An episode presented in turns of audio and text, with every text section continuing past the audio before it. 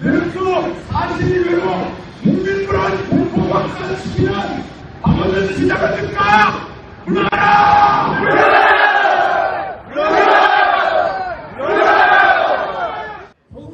어버이연합과 한겨레 청년단 등 보수단체 회원 70여 명은 박원순 서울시장이 메르스 공포를 확산시켰다며 박 시장의 사퇴를 요구했습니다.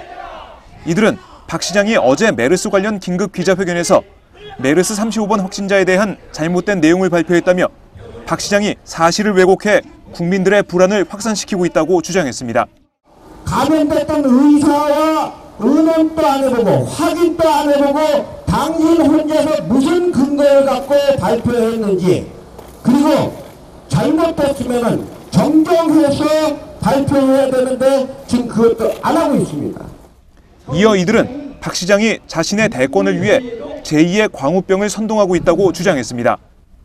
서울시를 대변하는 서울시장이 정말로 이것은 국민을 위한 것이 아니라 국민들한테 다시 한번 제2의 광우병을 선동하는 것이 아니냐.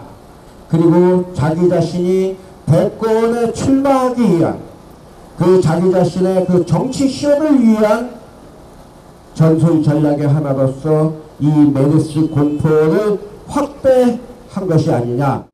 메르스 아웃, 박원순 아웃이란 피켓을 들고 시청 앞에 자리를 잡은 이들은 박 시장의 사과가 있을 때까지 농성을 하겠다고 밝혔습니다.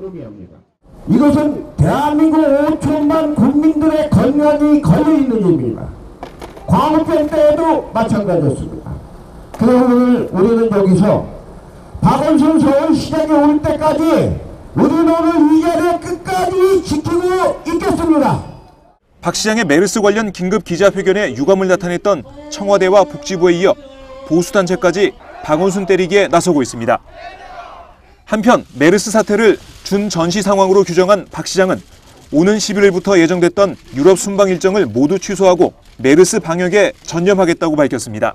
오마이뉴스 박정호입니다.